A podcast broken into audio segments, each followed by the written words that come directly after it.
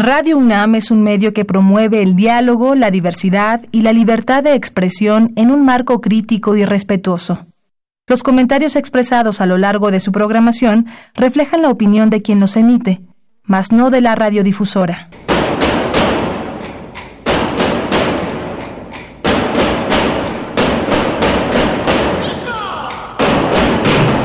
Discrepancias. Atacan a la universidad porque discrepamos. Viva la discrepancia, porque es el espíritu de la universidad.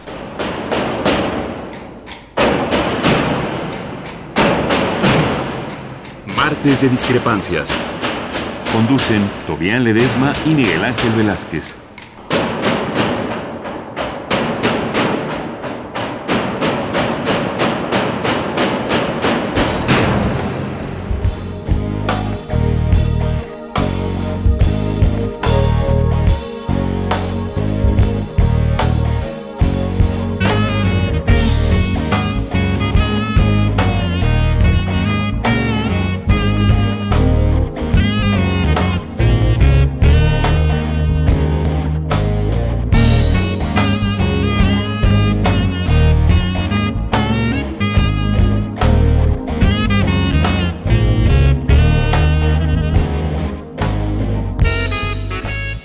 ¿Qué tal? Muy buenas noches, gracias por estar con nosotros. Esto es Discrepancias y estamos en el martes, el último martes de este mes de mayo. Aunque claro que en la producción aquí nos vieron que era el martes 23, se les olvidó un poquito, ahí se les fue el, el de dulce, pero es el último martes de este mes, entraremos a mayo y lo vamos a tener muy en la memoria porque creo que hoy, déjeme platicarle a usted, tenemos algo muy importante que, discutir. Fíjese que hoy nos despertamos con una noticia que realmente, que realmente nos preocupa. En Venezuela,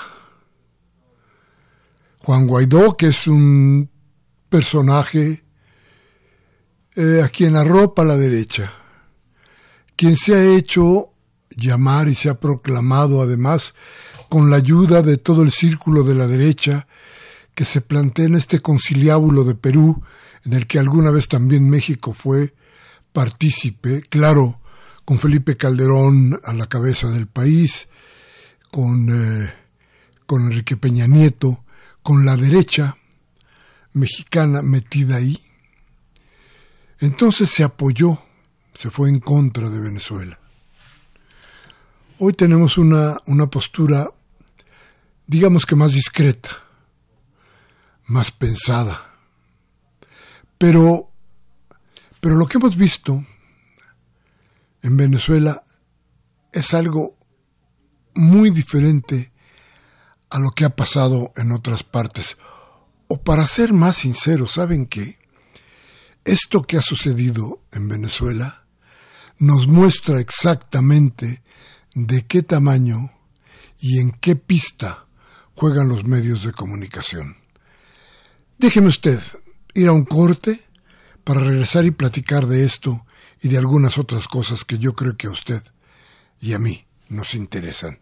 Vamos pues al, pues al corte, teléfono 5536 8989 y el edad sin costo 01800 50 52 688. Vamos al corte.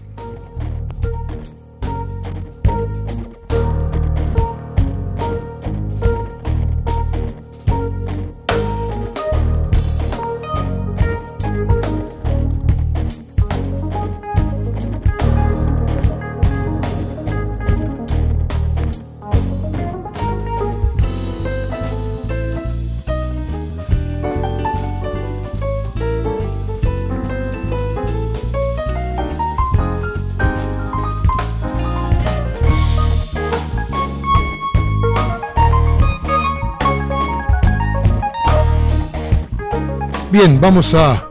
Mire, quiero pasar rapidísimamente para que no se nos quede en el tintero lo que sucedió en el CCH Oriente, la muerte de una joven en, en, circunstancias muy extrañas, Hoy se habla incluso de una cosa que se llama pluma bala, que es una pluma que carga una, una, una bala 22, eh, calibre 22, que pudo haber sido accionada, pudo haber sido accionada eh, involuntariamente por esta joven y pudo haberse disparado sin que, eh, sin que hubiera un responsable real de la muerte de la, de la, de la mujer. Vamos, esta es una especulación que no tengo mucha claridad al respecto, pero parece que la Procuraduría de la Ciudad de México ya está hablando del asunto. Y déjeme ver, vamos a ver de dónde demonios salen esas armas. Vamos a ver de dónde demonios está saliendo toda esta violencia. Esto, esto que está sucediendo es terrible. Pero bueno, de cualquier forma se está investigando. Vamos a ver qué es lo que pasa.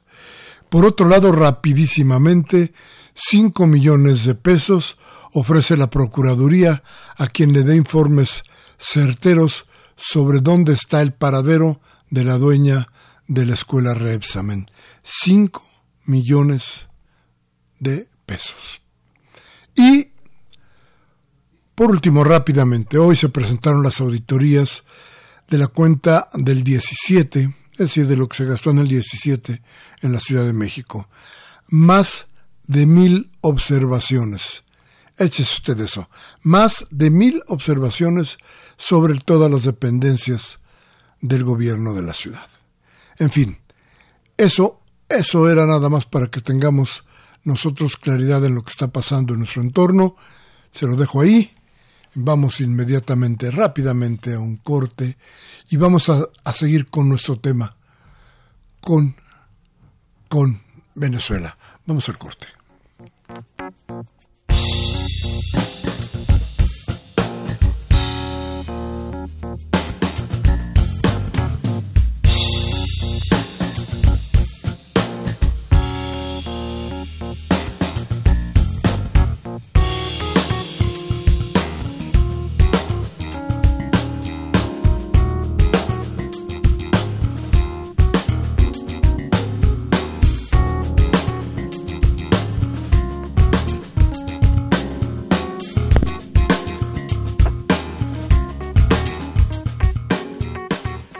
Bien, ya hemos hablado aquí bastante de la falta de solidez ideológica de los partidos políticos y el juego, el papel que están jugando los medios, que se han convertido, querrámoslo o no, en el refugio de las diferentes formas del pensamiento. Y por ello los medios hoy están, son las arenas de la lucha política donde las discrepancias marcan las grandes diferencias. Eso, en los países donde existe cierto tipo de libertad, hay otros, déjeme decirle, hay otros países, como en el caso de Guatemala, donde los medios son negocio. Y los negocios protegen a los negocios. Su idea es seguir ganando dinero. Ahí la ideología es una ideología clarísima de derecha. Esto que nos dicen, porque es un, un recurso eh, muy, muy, muy de la derecha, es decir, una y otra vez, no es de izquierda, no es de la derecha, no, es del dinero, es del negocio y es del mercado. Es decir, es de la peor de las derechas. Los medios de comunicación hoy, más que nunca, hoy, y me refiero a este día, y me refiero a Venezuela, hoy los medios de comunicación jugaron, han jugado un papel importantísimo. Debería usted de ver en algún momento el periódico El País, que ya daba por hecho que estaba, que estaba fuera del gobierno Maduro. Los medios como CNN transmitiendo y retransmitiendo las opiniones de los funcionarios de los Estados Unidos que decían que Maduro ya tenía hechas las maletas para irse, pero que los rusos le dijeron que no se fuera. Cosas como esas. Algo importante. De repente, un par de tanquetas, de camiones, enfrentado a una muchedumbre que les lanzaba, que les lanzaba eh, bombas Molotov. Estos vehículos de repente fueron sobre la gente no a una velocidad extrema que hubiera impedido de alguna manera que la gente los evitara, pero sí contra la muchedumbre. Esto se ha usado, esto se ha usado por la derecha precisamente para decir, miren ustedes, aquí están estos señores tratando de matar a la gente. Y sí, la represión no podría tener lugar en ningún lado. Pero aquí hay dos factores. Unos que atacan y otros que atacan para defenderse. A ver, ¿no le suena usted a esto a guerra? Y en la guerra interna ya no hay represión. Es unos contra otros para tratar, tratar eso sí, de buscar un triunfador. Le he dicho todo esto porque hay cosas que son importantes para nosotros y que tenemos que estar, desde luego, eh, al tanto de lo que está pasando y debemos discrepar, desde luego, con lo que está pasando en otras partes del mundo. Pero mire, le he pedido, y usted ya lo conoce, a Catu Arconada, que es desde luego un investigador muy importante sobre las cosas que están pasando en Venezuela. Le he pedido que nos diga, que nos eche luz sobre lo que él cree que está sucediendo en Guatemala. Así es que, Catu, muy buenas noches, ¿cómo estás? Hola Miguel Ángel, muy buenas noches, un gusto hablar contigo y con tus oyentes. Pues bueno, ya ves que nos despertaron ahora con esta noticia. ¿Qué, qué fue lo que pasó? Bueno, y además, oye, este, me ha sorprendido mucho el trabajo de los medios, donde prácticamente solamente la voz de Diosdado Cabello se le ha dado, digamos que oportunidad de ser escuchada. Pero todo lo demás es una cascara inmensa de declaraciones y de opiniones eh, en contra de Maduro. ¿Qué está pasando? ¿Qué se está tratando de cocinar hoy en Venezuela? Bueno, pues lo que está pasando, lo que ha pasado hoy, yo creo que es la, pues la fase final ya, un poquito la ofensiva final de un, de un intento de golpe que no, que no les funcionó, ¿no? Que no les funcionó, un intento de golpe que se puso en marcha el 23 de enero, con esa famosa autoproclamación de Guaidó en una, en una plaza, al que se le puso un mes no como como fecha límite eh, el 23 de febrero un mes después se hizo ese famoso cerco humanitario no aquellos famosos camiones que luego al parecer ni siquiera contenían no ayuda humanitaria quemados por ellos mismos en los puentes de la frontera entre Venezuela y Colombia legitimado previamente un día antes, ¿no? Porque toda legitimidad política siempre necesita de la legitimidad cultural, ¿no? Legitimado por ese famoso concierto por la paz con muchos artistas, digamos, ¿no? Del, mundo mainstream, ¿no? Eh, conocidos del pop, etcétera. Eh, no les funcionó tampoco, la verdad que yo creo que más allá de las de las afinidades o discrepancias eh, político-ideológicas que uno pueda tener con el gobierno venezolano, la verdad es que en términos, efectivamente, como has planteado, en términos eh, militares, en términos de la guerra que se está desarrollando y no es una guerra convencional precisamente, ¿no? Sino es una guerra que se mueve en muchos, en multinivel, por decirlo de alguna manera, ¿no?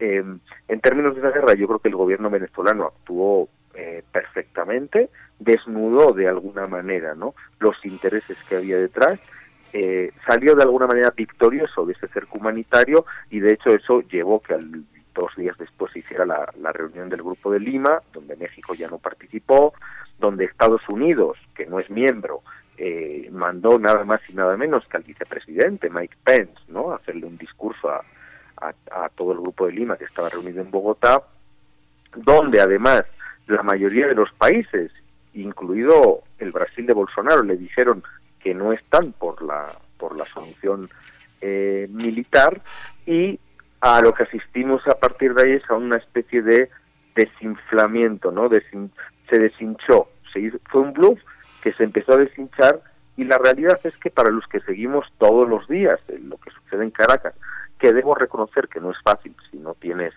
eh, acceso a información de primera mano, ¿no? A fuentes directas es muy difícil enterarse en los medios que está sucediendo en, en la realidad, justo, ¿no? Lo que lo que decías, pero para los que seguimos día a día hemos visto que la capacidad de movilización de Guaidó iba pues en descenso, ¿no? O sea, cada vez era menos, eh, ya directamente, o sea, enfocada ni siquiera en, varios puntos del país, sino en Caracas, en los sectores del, del este de Caracas, ¿no? Los sectores acomodados, ni siquiera ahí eran tan grandes, y bueno pues lo que lo que ha sucedido yo creo que es como el el estertor final no eh, unos pocos unos pocos militares un intento claro no de algún anuncio de golpe de estado al que es muy curioso al que la Guardia Nacional Bolivariana y el, gobierno venezolano estaban respondiendo con bombas lacrimógenas. O sea, imagínate qué tipo de golpe de Estado estamos hablando.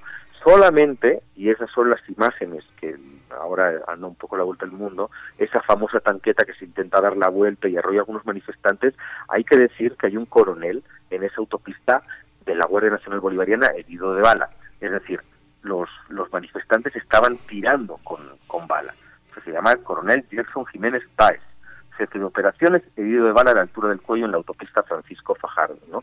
estaba, estaba ingresando a quirófano hace, hace unas pocas hace unas pocas horas, ¿no? Entonces es obvio que hay un intento absolutamente mediatizado por, por parte de un sector eh, muy minoritario, pero que si lo vemos desde la perspectiva de los medios de comunicación, pues pareciera prácticamente que hay dos bandos igualados que están disputando el territorio, digamos, en lo que podría ser algún tipo de eh, conflicto político eh, de otra manera, ¿no? O sea, más simétrico y demás. Esto es un golpe eh, dentro de, un, de una confrontación totalmente asimétrica. No olvidemos también que venimos de, de una serie de apagones eléctricos, ¿no? En los que, al parecer, y según además no solo el gobierno venezolano, sino los gobiernos de Rusia y de China, que han sido muy claros al respecto, ha habido una injerencia externa también, ¿no? por parte de, de hackers eh, internacionales y además esto es algo que quizás hace unos años pudiera parecer pues de ciencia ficción, pero pues hoy en día también incluso los propios Estados Unidos asumen perfectamente que su enemigo puede paralizar varias eh, mediante hackeos, ¿no? Eh, al sistema puede, puede, paralizar varias ciudades estadounidenses, ¿no? Entonces venimos de toda esa guerra no convencional y en el que obviamente los medios de comunicación están jugando pues un rol fundamental en el que de alguna manera nos hacen ponernos, incluso casi involuntariamente, pues de parte de los que justamente están tirando, están tirando con bala y están provocando sufrimiento en el pueblo venezolano. Porque incluso no olvidemos por ahí unas imágenes de Guaidó diciendo que mientras no eh, se destituya y mientras no salga eh, Maduro y su gobierno, el pueblo venezolano va a seguir sufriendo, ¿no? Y van a seguir los apagones, ¿no? Entonces ya, sí, Mira, eh, respecto a lo que me decías, bueno, sí, esto puede ser el final de todo este movimiento para tratar de tirar al presidente Maduro. Pero a ver, dime una cosa.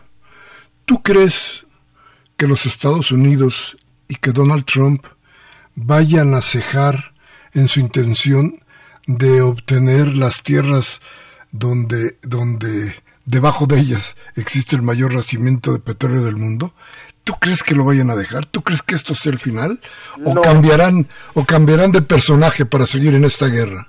Sí, yo creo que digo, no han parado nunca, ¿no? Desde el 2002 que le dieron el primer golpe de estado a, Chávez, ¿no? Por parte del, del, líder de los de los empresarios.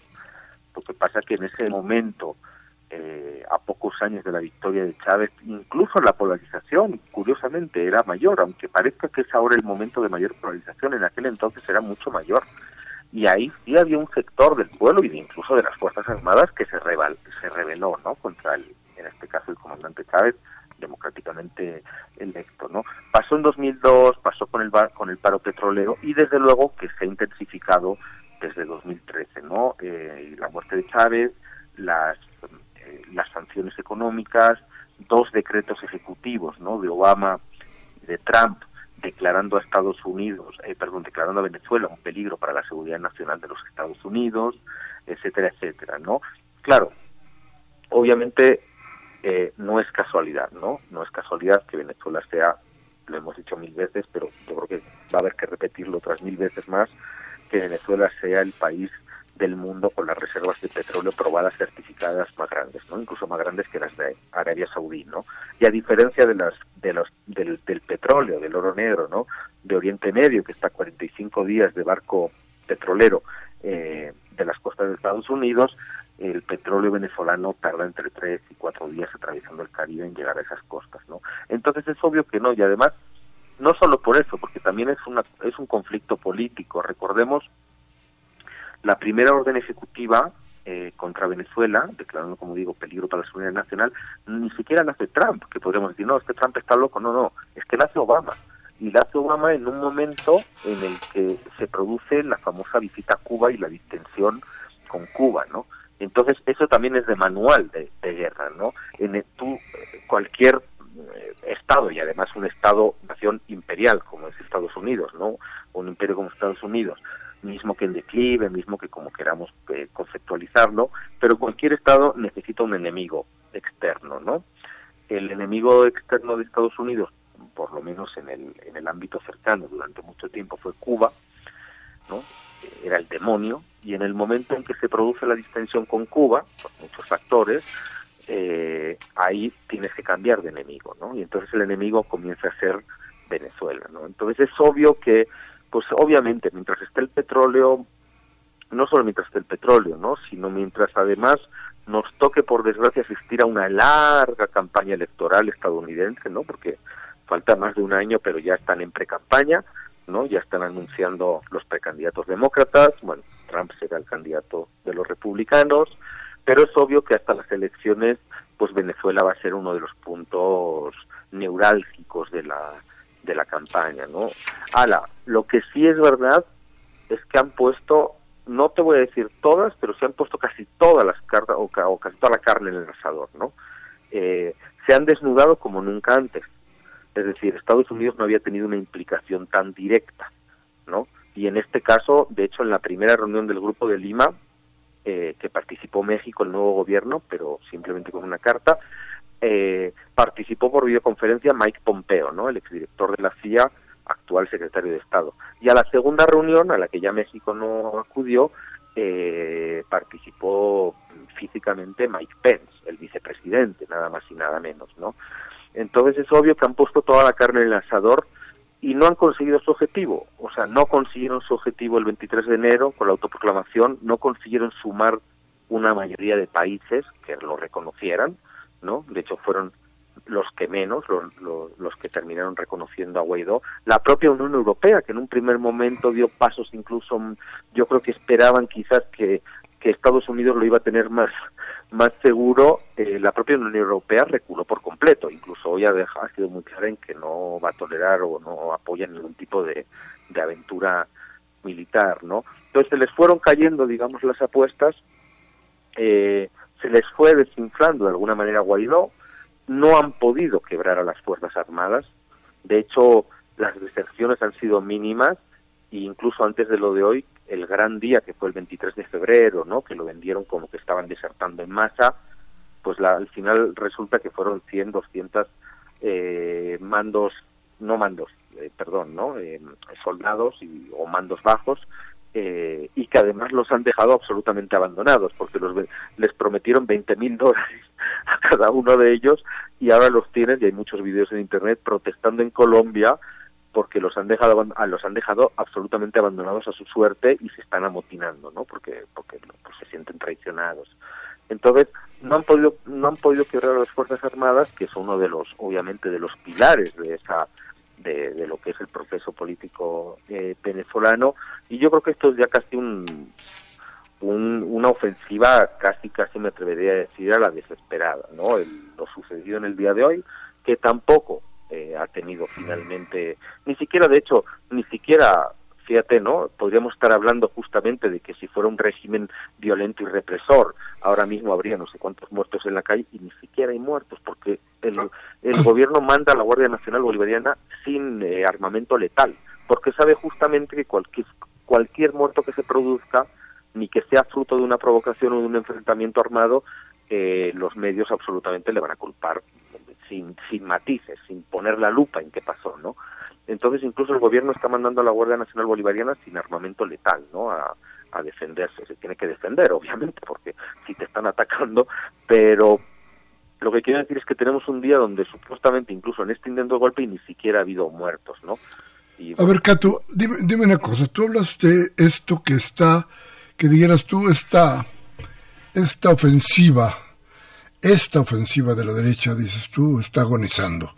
Sí. Pero yo te diría, no es más peligroso este momento que cualquier otro, precisamente por esto.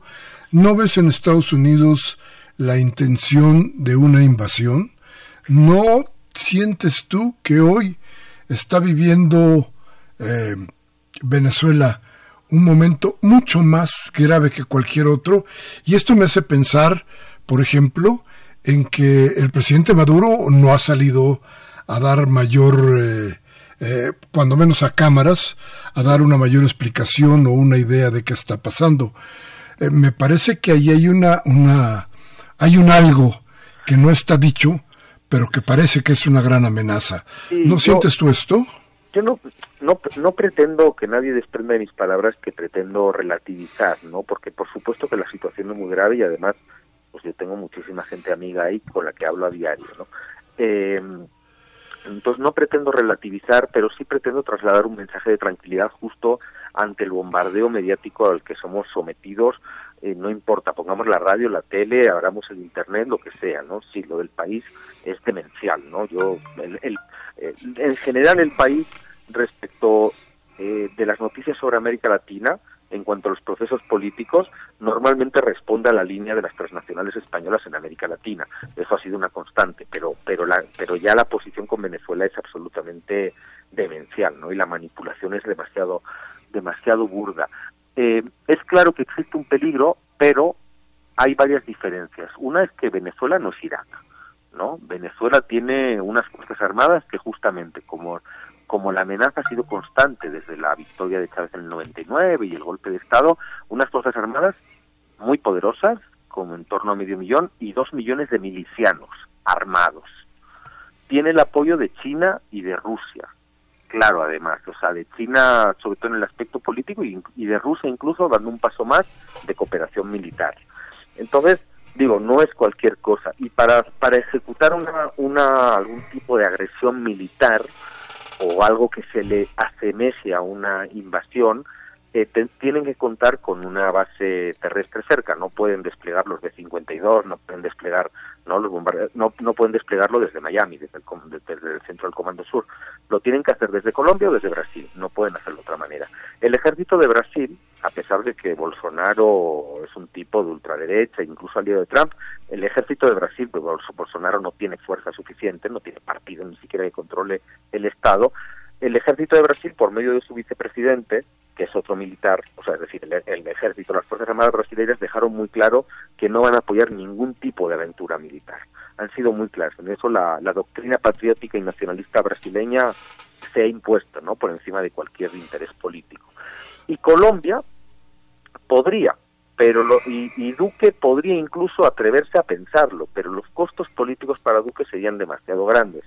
Y hasta el momento, aunque ha sido un fiel aliado de Guaidó y de Estados Unidos, eh, tampoco parece que él tenga una correlación de fuerzas suficiente como para poder imponer eso, ¿no? O sea, la rebelión que habría en la propia Colombia, y no precisamente porque seas de izquierda, ¿no? Sino justamente por no prestar tu territorio para una invasión a un país vecino, sería también muy grande, ¿no? Entonces... A ver, Catu, a ver, déjame decirte una cosa. Creo que sí, habría que analizar bien cuál es el, el, sentido de la geopolítica en este momento, sobre todo en Sudamérica pero, pero tendríamos que hacerlo en serio porque, a ver, si tú dices, bueno, la gente, sí, pero la gente votó por esos gobiernos y la gente apoyó a, esa, a esos grupos de derecha, esos que están hoy en, el poder. Entonces, este, si miramos cómo está la geopolítica, creo que tendríamos que pensar más en, en, en otro tipo de cosas, aunque claro, el hablar de, de, tranquilidad y el hablar de estas cosas que tú nos estás diciendo nos dan la esperanza de que no vaya a haber una sonada en contra en contra de Venezuela. Pero permíteme un momento, déjame ir a un corte. De acuerdo. Y si me permites y si no nos cuelgas, seguimos platicando contigo. Claro que sí. Vamos al corte, nuestros teléfonos 55 36 8989 y el EDA sin costo 01800 50 52 688. Vamos al corte y regresamos.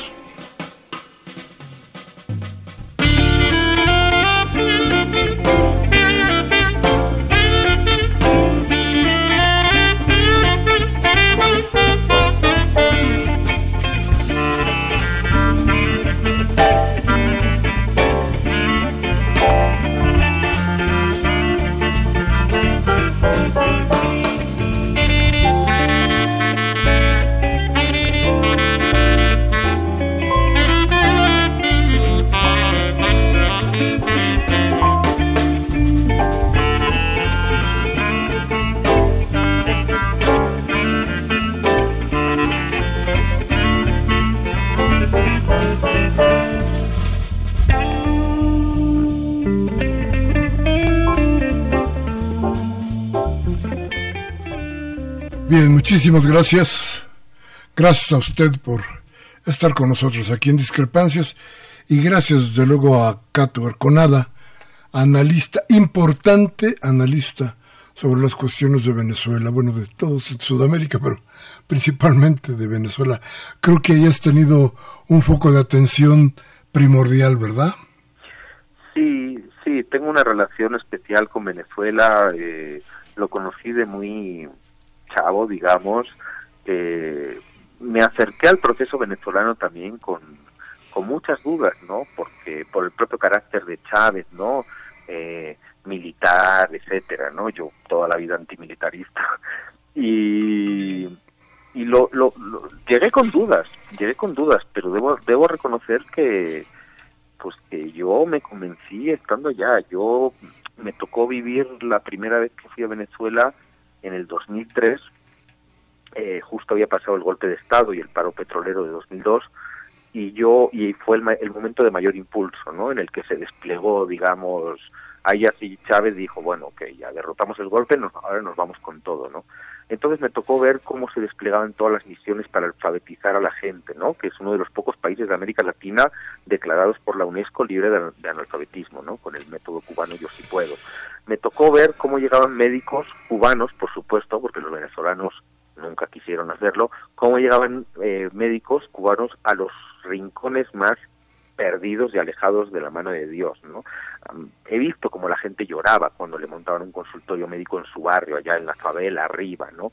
O lo he visto, nadie me lo ha contado, ¿no? Entonces, pues no tengo ninguna duda de que de que el proceso venezolano tiene muchísimos errores. De hecho, yo, pues bueno, me ha tocado ser parte de, de otro gobierno, ¿no? Trabajé años en el gobierno boliviano y yo conozco muy bien, aunque es un gobierno muy bien valorado, pero yo también conozco los errores, los problemas, los límites, las contradicciones, como en cualquier gobierno, ¿no? Eh, de izquierda o de derecha, eso no es una es una constante de cualquier gobierno. Pero pues lo que discutimos sobre Venezuela no es eso, ¿no? No es si hicieron mejor, peor, si son más eficientes, si hay corrupción, que por supuesto la hay, como en cualquier eh, país. Lo que discutimos al final es justo eso, es la geopolítica, ¿no? es, el petróleo y es y es y es ahora mismo incluso esta guerra ya no de, de lo que se llama de guerra de cuarta generación y cómo se han ido construyendo todo este escenario mediático eh, en el que ahora todo el mundo puede opinar sobre Venezuela, no importa que no sepa nada de eso.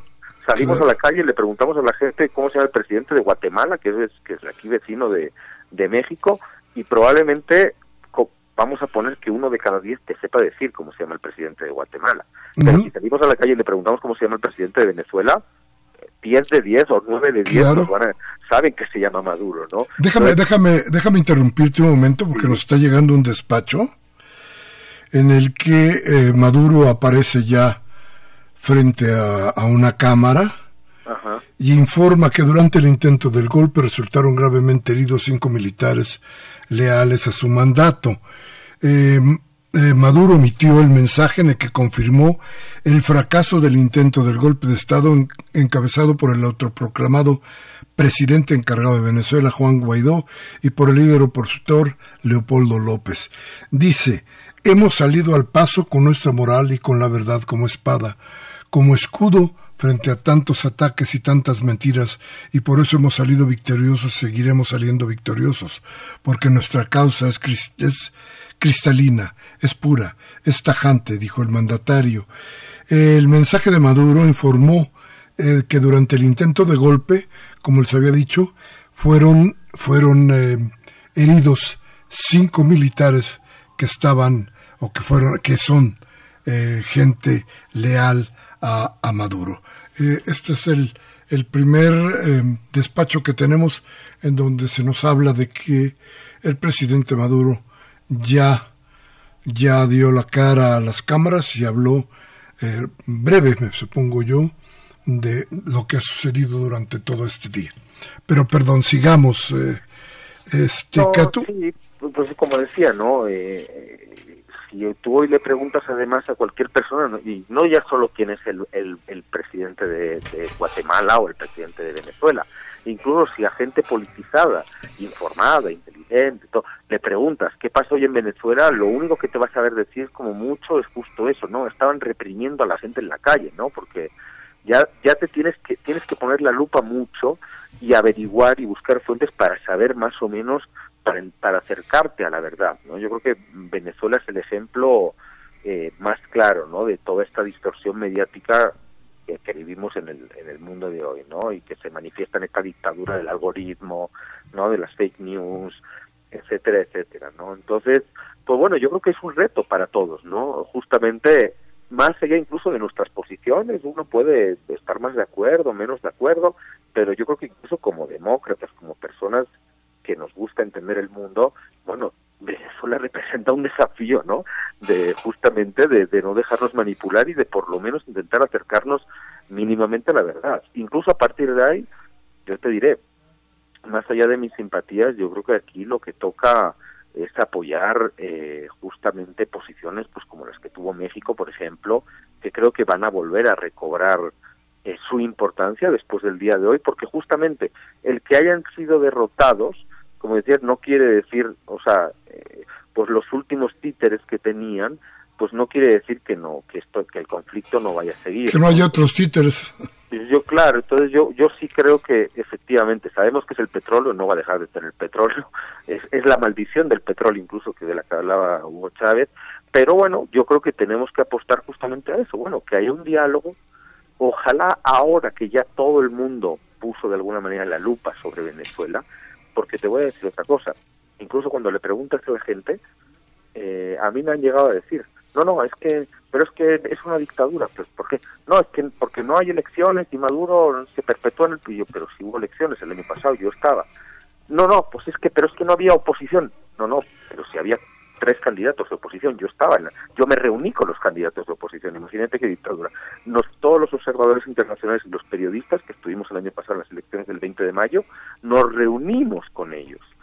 O ahora en enero decían, no, no, es que a Maduro no le apoya a nadie. Y digo, oye, yo estaba el, el 10 de enero en la toma de posesión, había 90 países representados, incluido México o el Vaticano por decirlo de alguna manera, ¿no? Reconociendo ese gobierno, ¿no? O sea, era un número bastante considerable además, más o menos de todas formas eh, parecido al de cualquier otro país democrático cuando cuando cambia el jefe de Estado o el, gobierno, ¿no? Entonces, bueno, yo creo que de todos hay que seguir apostando por el diálogo, es difícil a veces eh, apostar por el diálogo cuando tienes una oposición violenta que justamente te tira con bala contra tus policías, contra tus contra tus militares, pero creo que la posición de México haya sido muy eh, correcta y, pues yo creo que merece apoyar ese que merece que apoyemos ese mecanismo de Montevideo no que básicamente buscaba un diálogo sin condiciones previas no a ver Cato precisamente sobre esto. A ver todo lo que sucedió hoy en Guatemala la ira de Trump sobre todo nos plantea que ninguno ninguno de los que hemos servido incluyo a México, desde luego pongo a México en segundo lugar. Eh, ninguno estamos a salvo de la ira de Trump. Esto que pasó en Venezuela nos da un aviso a los, a los países de América en general, nos da un aviso de qué cosa es lo que viene, de qué cosa es lo que pretende, más allá de la campaña política, o solamente es la campaña política. Sí, Sí, yo creo que, hombre, más allá, pero la campaña es fundamental, ¿no? Porque en un año, eh, pues Estados Unidos igual va a tener que buscar sus propios enemigos internos y además Trump que tiene una crisis de gobernabilidad bastante grande, ¿no? Eh, obviamente va a buscar conflictos. Yo ahí incluso creo, si hablamos de México, yo creo que López Obrador ha sido muy inteligente, es decir, no voy a entrar en, en las provocaciones, ¿no? Y bueno, sigo sigo caminando y no, no hago caso, ¿no? Pero da igual, porque yo creo que las, provocaciones ya se rozó un límite ahí con todo el tema del muro, ¿no? Y esta orden de que parara, que se me iba a cerrar la frontera con los inmigrantes, pero obviamente que todo este tipo de gestos se va a recrudecer. O sea, a México le va a tocar también, además, eh, por su propia posición geográfica, ¿no? Fronteriza y compartiendo el propio el Tratado de Libre Comercio, pues yo estoy seguro que México va a haber que ser muy inteligente en cómo juegas con este con este señor tan caprichoso que tiene un botón nuclear al alcance de la mano, porque incluso fíjate, ¿no? Ahora resulta que nos ha llevado a la, a la conclusión a que sí, Cuba ahora es malísima, Nicaragua es malísima, Venezuela es malísima y Corea del Norte ahora son buenos, ¿no? Porque como se sientan, no, es que es increíble, ¿no? Corea del Norte que hasta hace poco era así como el, el eje del mal absoluto, el demonio en persona, y resulta que Trump, tan impredecible, se sienta con ellos y más allá de que no terminen de llegar a, buen puerto las negociaciones, eh, pues bueno, Corea del Norte ya no son malos, ¿no? Y en cambio Cuba y Venezuela son malísimos, ¿no? Yo, bueno, yo creo que ahí es importante que eso, ¿no? Marcar un criterio propio más allá del que nos quieran imponer los los propios, bueno, los, los Estados Unidos en primer lugar y los medios que de alguna manera en una buena parte los, oligopolios mediáticos dependen finalmente ¿no? de, financiamiento que viene de, de, Estados Unidos o de aliados cercanos y que, y que te digo, nos distorsionan la realidad, pero, pero de manera muy significativa, ¿no? Eh, de hecho, bueno, a mí me da mucha vergüenza leer las crónicas que se hacen sobre sobre Venezuela, ¿no? Muchas de ellas, de hecho, no ni siquiera se hacen desde el terreno, ¿no? Sino se hacen desde fuera, además. Claro. A ver, y entonces la postura de México, de la que hemos estado hablando, que podría servir para, para inflamar la, la ira de Trump, dime tú, eh, ¿la postura de México debe incluso radicalizarse? ¿Estamos jugando un buen papel? México perdió liderazgo de América durante los gobiernos de derecha, los últimos gobiernos de derecha, pero hoy más que nunca parece que México tiene que volver a convertirse de alguna manera en el representante de la idea general de las Américas, ¿o no lo ves así? Sí, digo, yo miro siempre con mucho respeto, ¿no? La, la posición que decía tener el gobierno mexicano. Lo que es cierto es que la Cancillería mexicana en los últimos años ha sido una Cancillería absolutamente subordinada a los dictados del, Departamento de, Estado, ¿no?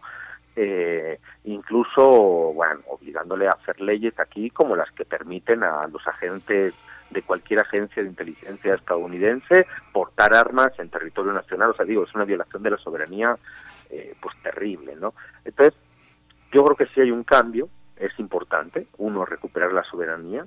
Creo que incluso el tema de Venezuela rompió la, la, las propias bueno, promesas o de alguna manera lo que había planteado López Obrador en campaña, que era que la mejor política exterior era una política, una buena política interna, porque porque podría hubiera sido la posición fácil, lavarse las manos, salirse del grupo de Lima y decir nosotros respetamos, no hacemos nada más.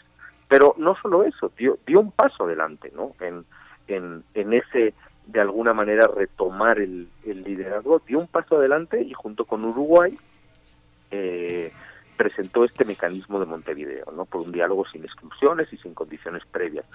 Yo creo que es importantísimo, porque ahora mismo no hay liderazgos en América Latina, no hay liderazgos importantes. En un momento dado lo que, hubo una serie de figuras, ¿no? Eh, todas gobernando al mismo tiempo.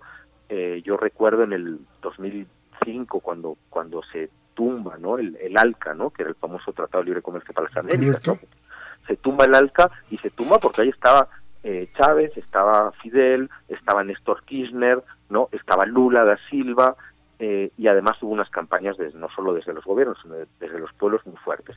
Hoy, por, desgracia, todos esos grandes liderazgos pues han ido desapareciendo o porque han muerto o porque en algunos casos, como el de Lula, fíjate, lo tienen en la cárcel eh, sin pruebas y por las convicciones de un juez que ahora es ministro de Justicia de, de Brasil, ¿no? Ya ese tiempo pasó, eh, está bien recordarlo, pero no podemos quedarnos ahí.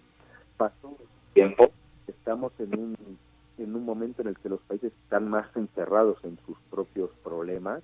Argentina ahora mismo tiene un nivel de, bueno, una de, de política, una crisis política fortísima, el peso está por las nubes, ¿no? Entre 40 y 45 pesos el, el, eh, por dólar.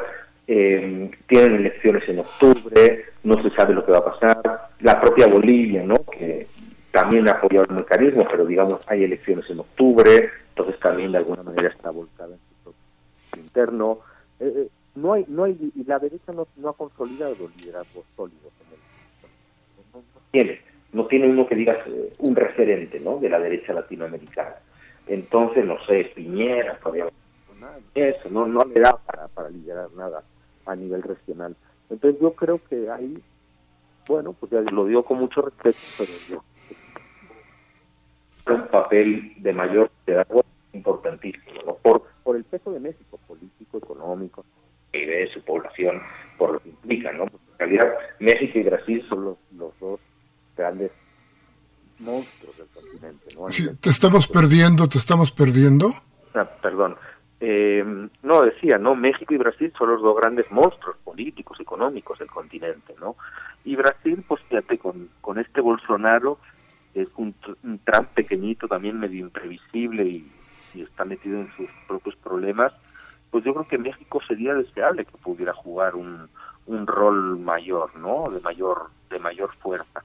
Claro, en cualquier caso el mecanismo de Montevideo lo que propone es diálogo sin exclusiones y demás, pero tienen que aceptarlo las dos partes. El gobierno venezolano dijo que lo aceptaba, esa mediación, ¿no? El problema es que la oposición tampoco le interesa, por lo menos a esa parte de la oposición violenta no le interesa el diálogo.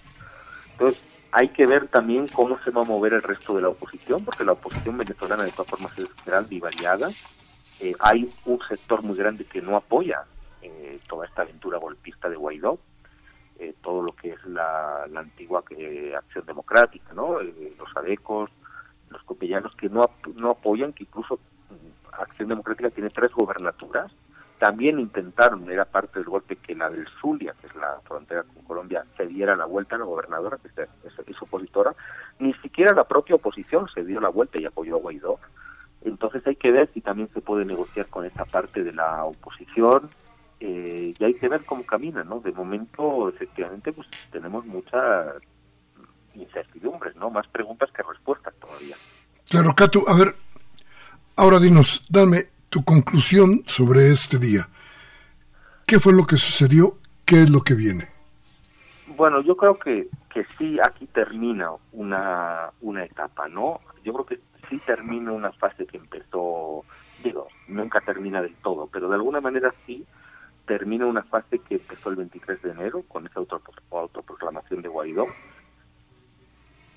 Y lo que viene, pues es una nueva fase, ¿no? Eh, creo que no hay condiciones suficientes para una intervención militar, digo desde, su punto de vista, creo que no tienen las condiciones ni el apoyo político, eh, ni siquiera de los países más cercanos del Grupo de Lima, y creo que probablemente lo que toque, y más viniendo una la campaña, como decimos, estadounidense, probablemente se recrudezcan las sanciones económicas, estos apagones que fíjate no los habíamos previsto de alguna manera, ¿no? Eh, el que son fruto de ataques informáticos, podrían de alguna manera intentar otro tipo, ¿no? De acciones que justamente desestabilicen más la, pues la psiquis, ¿no? De la, de la población, ¿no? En, en esta intención de, de desanimarlo. Lo que pasa es que de verdad, que enfrente, quien no conoce Venezuela, a veces le cuesta entender, enfrente tienen un pueblo no solo muy movilizado, sino tremendamente politizado. Si algo hizo Chávez fue politizar. Y por eso, aunque se muere Chávez, queda ese, ese chavismo sociológico, por llamarlo de alguna manera, que yo creo que no lo entienden enfrente y por eso no entienden que la gente está jodida, que les quitan el agua, que les quitan la luz y que sigue saliendo a las calles a defender a su gobierno. La gente no entiende cómo puede estar pasando eso, ¿no? Bueno, es por ese chavismo sociológico que construyó que construyó Chávez y que la gente, yo conozco a muchos de ellos, ¿no? Que pueden ser tremendamente críticos con su gobierno, pero nunca jamás en la vida van a permitir ningún tipo de injerencia extranjera ni o por medio de este tipo de Guaidó o el que sea, ¿no? Entonces, pues yo creo que sí asistiremos a un recrudecimiento probablemente de las sanciones económicas derivadas de las órdenes ejecutivas y pero también creo que debajo de la mesa ya se están moviendo las cosas y probablemente en algún momento se generen las condiciones para un diálogo más público, ¿no? Yo creo que eso se está dando ahora, que se está hablando entre varios factores, el gobierno venezolano, la oposición venezolana, por lo menos una parte de ella, la Unión Europea, no tengo ni idea del rol que puede estar jugando México, pero bueno, puedo pensar que, que algún rol está jugando y yo creo que en algún momento eso va a cristalizar en algún tipo de diálogo o negociación, ¿no? Pero esto es eh, política ficción, ¿no? Esto es así, perspectiva que hago sin tener todos los datos ni, ni toda la información. Cato, pues te agradecemos mucho, muchísimo tu presencia hoy aquí en Discrepancias.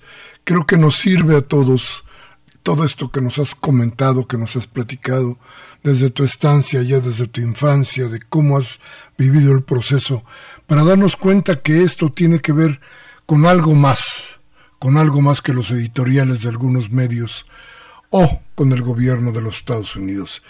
Hay algo más, esto que decíamos, el maldito petróleo, esto que decíamos en la idea de acabar con cualquier oposición para los Estados Unidos. Otra vez, Cato Arconada, analista. Muchas gracias, muchísimas gracias por haber estado con nosotros. Bueno, gracias a ti, Miguel Ángel, y a Radio UNAM. Un, un placer y aquí estoy a la orden. Gracias. Vamos a un corte y regresamos.